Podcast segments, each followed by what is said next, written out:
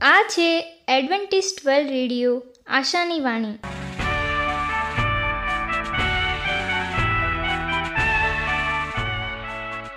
હું ગામિત સ્નેહા, અમારા આજના પ્રસારમાં તમારો હાર્દિક સ્વાગત કરું છું. આજે તમારા માટે અમે ખૂબ સુંદર, સ્વાસ્તિક અને આત્મિક વિચારો લાવ્યા છીએ. પણ તે પહેલાં સાંભળો દેવની સ્તુતિ માટે આ ગીત.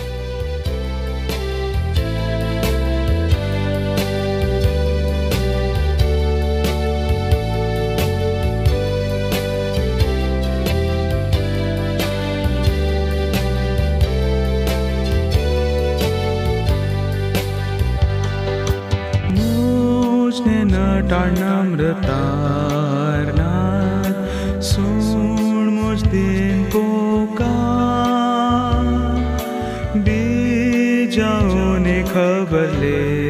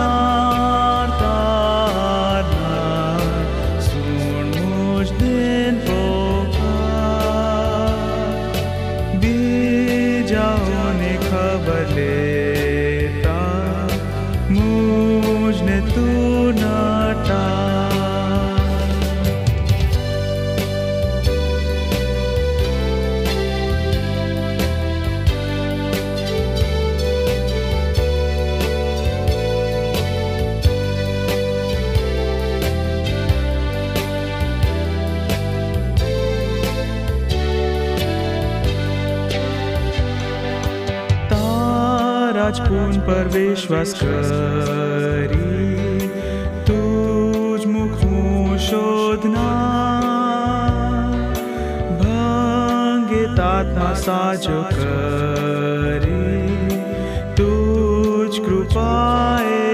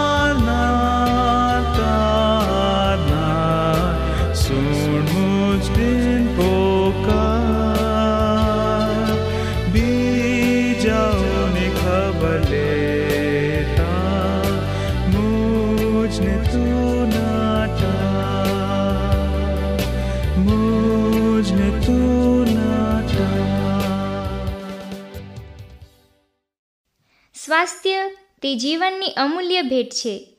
તેને જાળવી રાખવા માટે આપણને શું કરવું? અને એના માટે આજે સ્વાસ્થ્યને લાગતા શબ્દો સાંભળીએ. શિડસ ભેજવાળા વાતાવરણમાં થતો ચર્મરોગ. નમસ્કાર મિત્રો એડવેન્ટિસ વર્લ્ડ રેડિયોના આ અંકમાં, જેનું નામ છે સ્વાસ્થ્ય અને જીવન, એમાં તમારું સ્વાગત છે. સ્વાસ્થ્ય એ દુનિયાની સૌથી મોટી મિલકત છે, અને તેને જાળવવા માટે આપણે શું કરવું જોઈએ તેના બારામાં આ અંકમાં આપણે જોઈશું. આજે આપણે એક રોગના બારામાં જોઈશું, જેનું નામ છે શીળસ.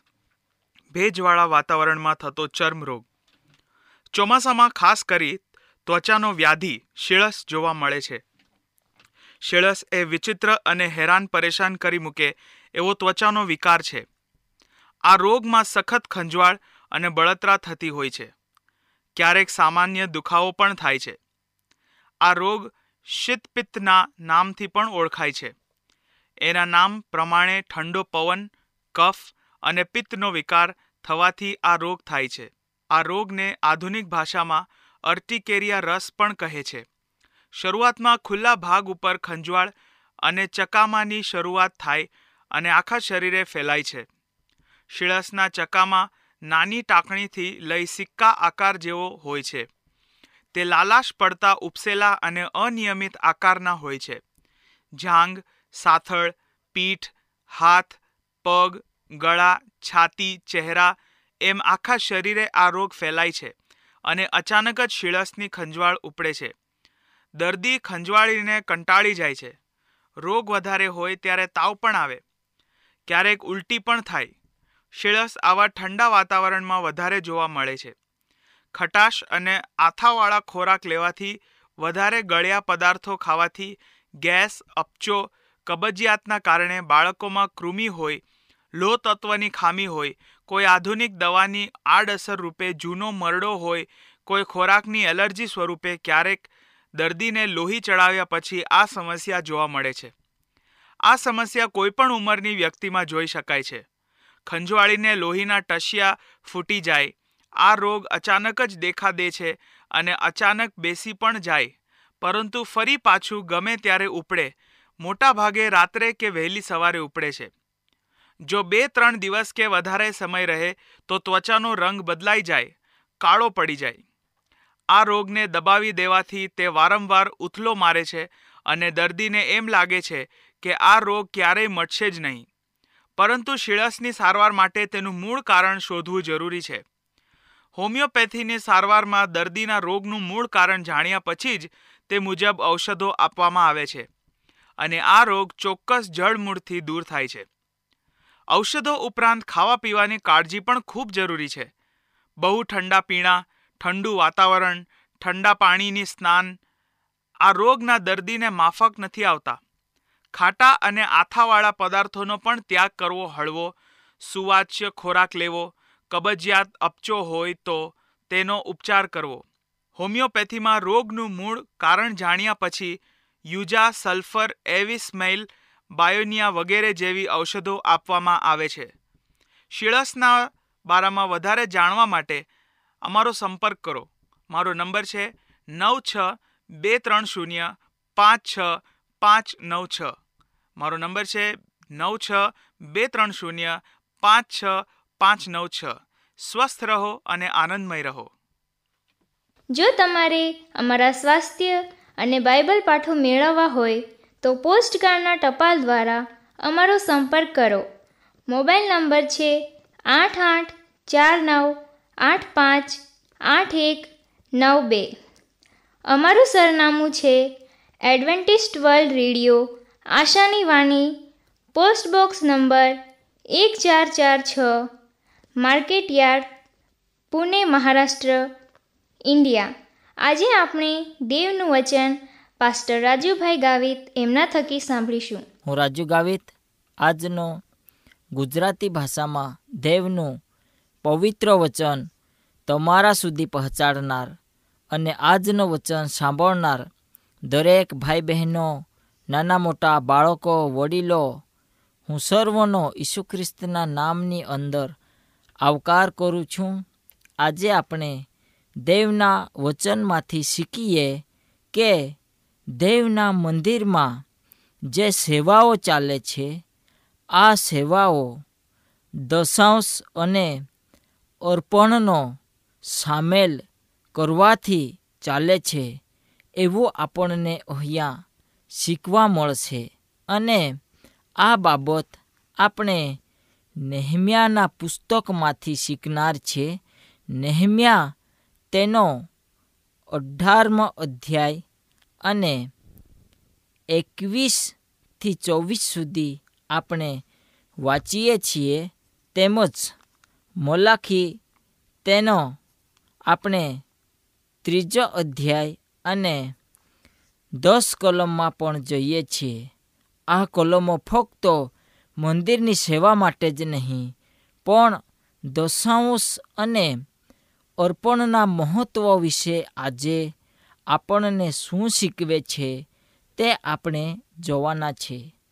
હવે આપણે મનુષ્ય તરીકે આ પૃથ્વી પર ઘણી બાબતો મેળવવા માટે કષ્ટ કરીએ છીએ, મહેનત કરીએ છીએ અને આ મહેનતો તેમજ કષ્ટો કરવાથી આપણને જે કંઈ આપણા જીવનમાં આપણે ઉત્પન્ન લઈએ છીએ, એમાંથી દસમો ભાગ તરીકે દેવનો ભાગ આપણે પરમેશ્વરને આપીએ.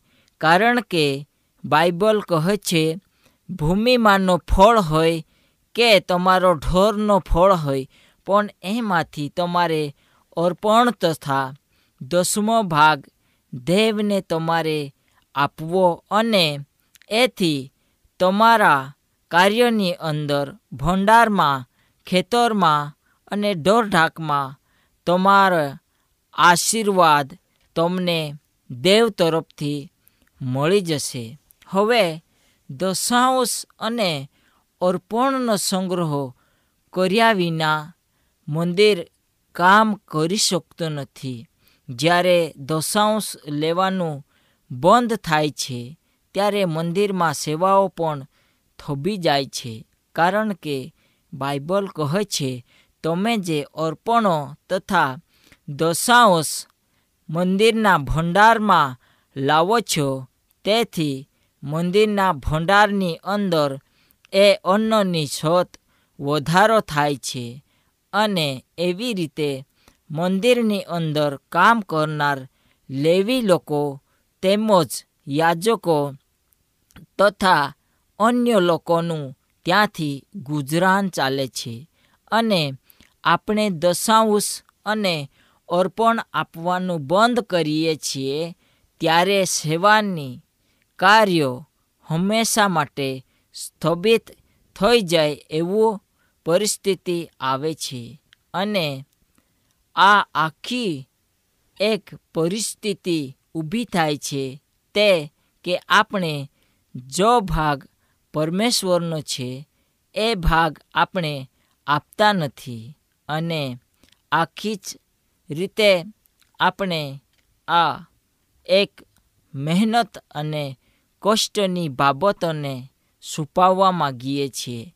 પણ એમાં દેવનો ભાગ પણ આપણે સુપાવી લઈએ છીએ.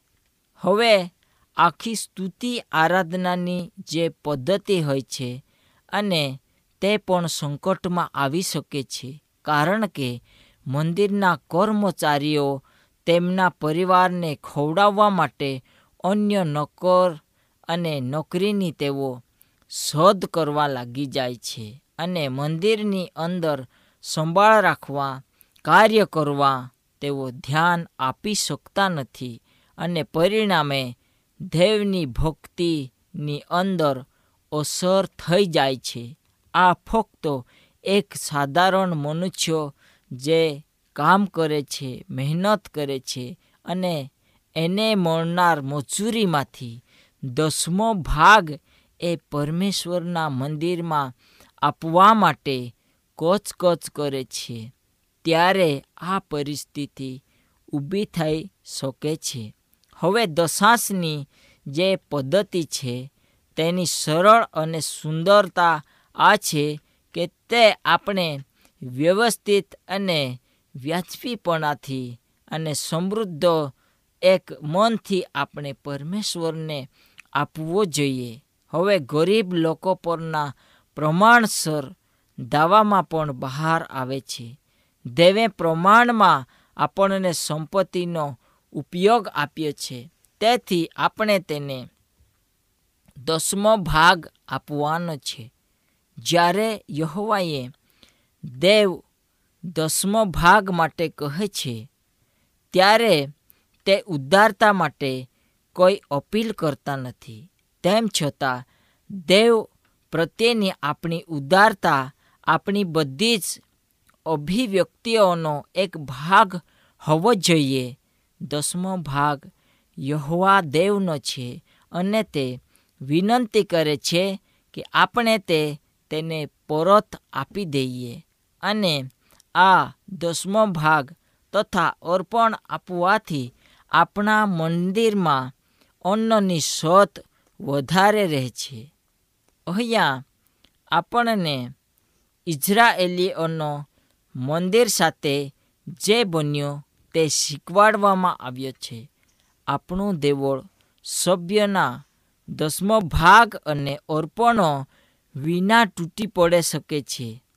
દેવ માટે દેવળની ગુણવત્તા, સબર સેવાઓ, આયોજન અને સંચાલન સાચવવા માટે ચૂકવણી કરાયેલા લોકો તેમના વિના આપણા દેવળની ભક્તિ સભાનું કાર્ય થશે નહીં. દેવની ભક્તિ ફક્ત ગુણવત્તામાં ઓછી થઈ જતી હશે.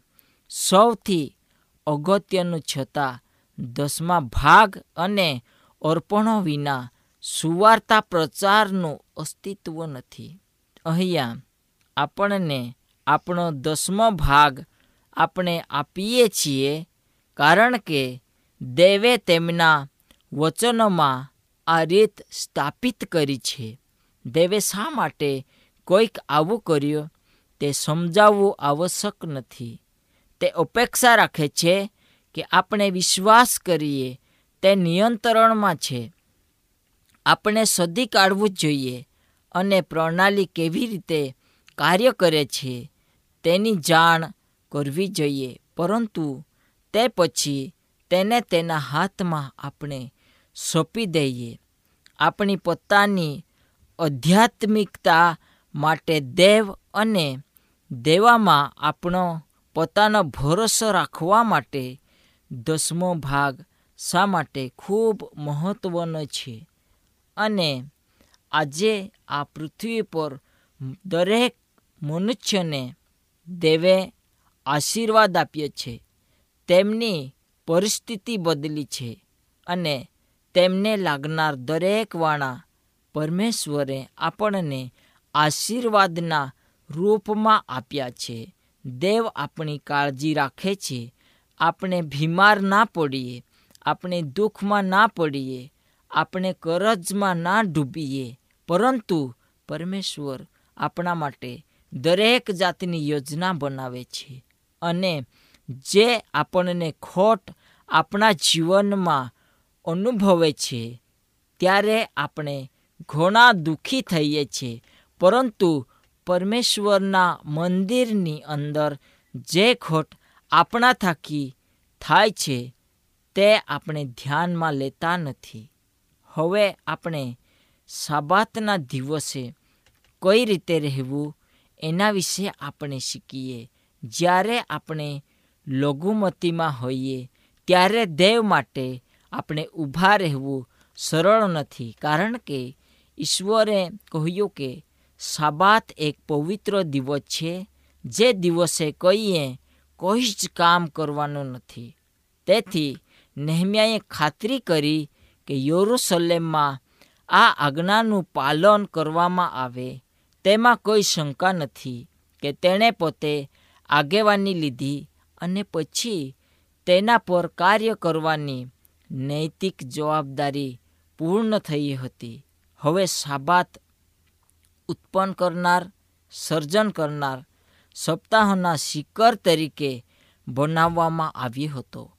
કારણ કે તે એક ખાસ દિવસ હતો, જે દિવસે લોકો દેવ સાથે સમય વિતાવીને એવી નવી રીતે દેવ સાથે સંબંધ બાંધે કે જ્યારે તેઓ તેમના વ્યવસાયો અથવા અન્ય દુન્યવી ધંધામાં રોકાયેલા નહીં હોય.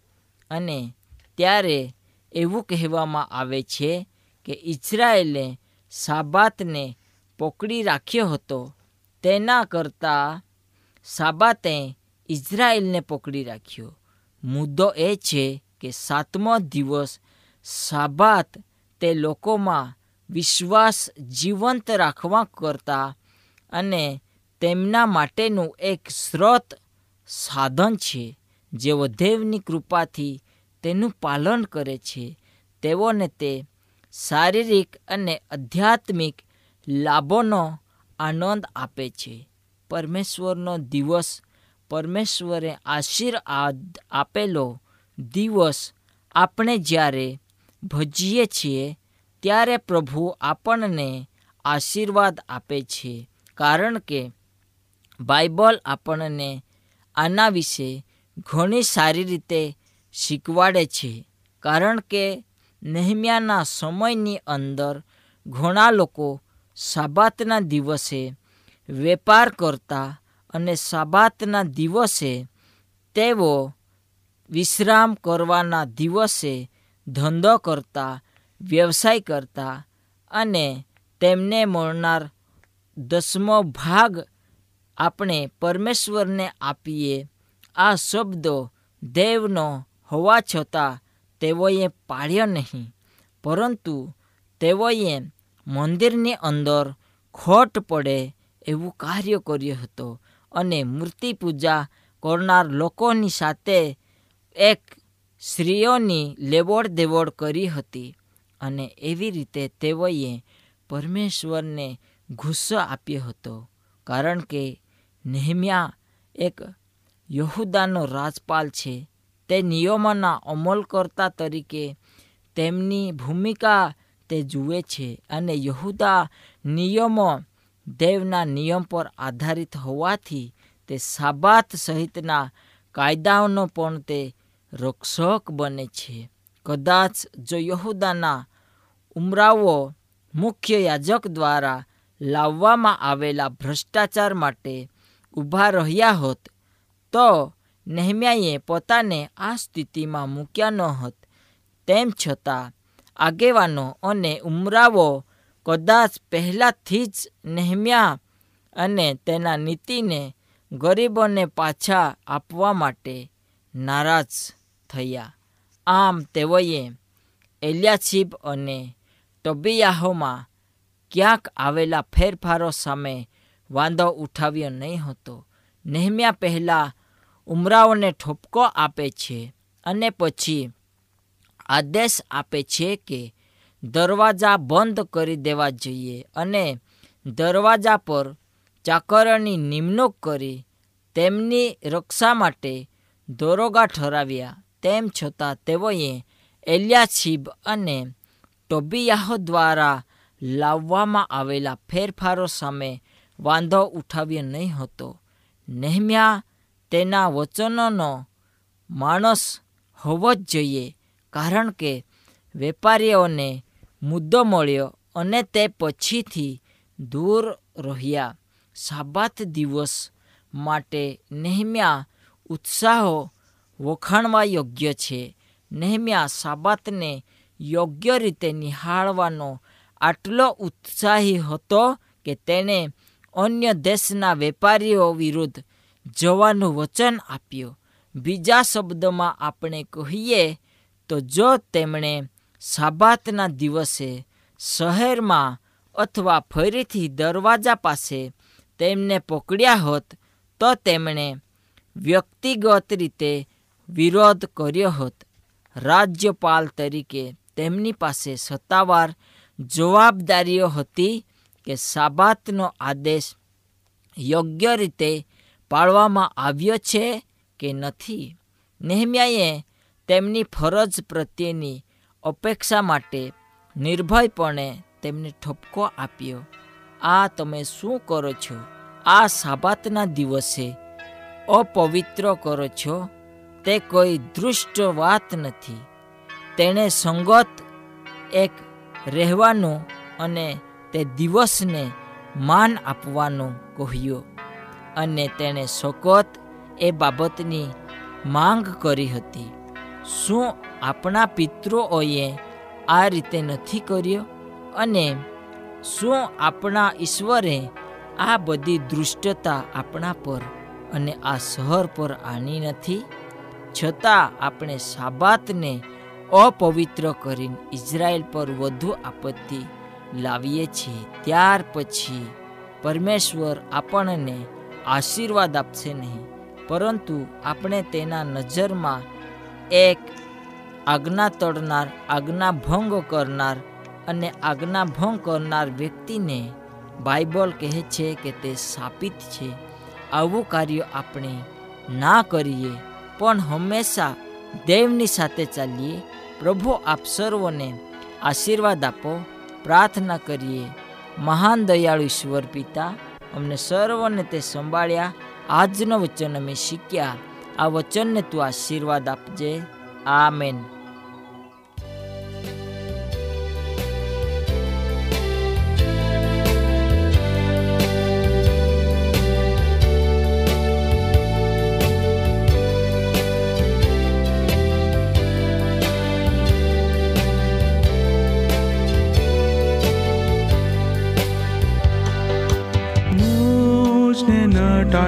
ચડતા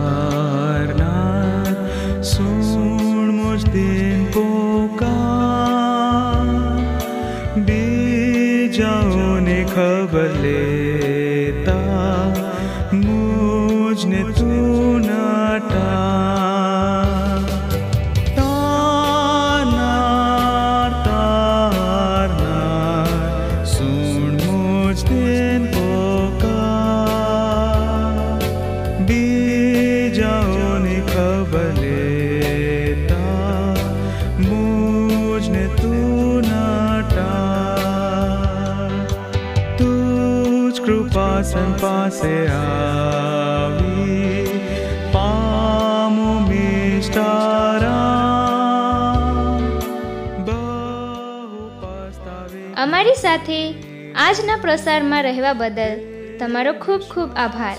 જો તમારે અમારા સ્વાસ્થ્ય અને બાઇબલ પાઠો મેળવવા હોય તો પોસ્ટકાર્ડના ટપાલ દ્વારા અમારો સંપર્ક કરો. મોબાઈલ નંબર છે આઠ આઠ ચાર નવ આઠ પાંચ આઠ એક નવ બે. અમારું સરનામું છે એડવેન્ટિસ્ટ વર્લ્ડ રેડિયો. આશાની વાણી, પોસ્ટ બોક્સ નંબર એક ચાર ચાર છ, market yard, Pune Maharashtra, India. બાઇબલની અભ્યાસની વધુ જાણકારી માટે અમારો સંપર્ક કરો. આ છે અમેઝિંગ ફેક્ટ્સ ઈમેલ આઈડી છે રાજુ ગામિત સાત ચાર ચાર ત્રણ એ જીમેલ ડોટ કોમ આ સાથે અમારો આજનો કાર્યક્રમ અહીં સમાપ્ત થાય છે. ફરી મળીશું આ જ મીટર બોર્ડ પર ત્યાં સુધી પ્રભુ તમારી સાથે રહે.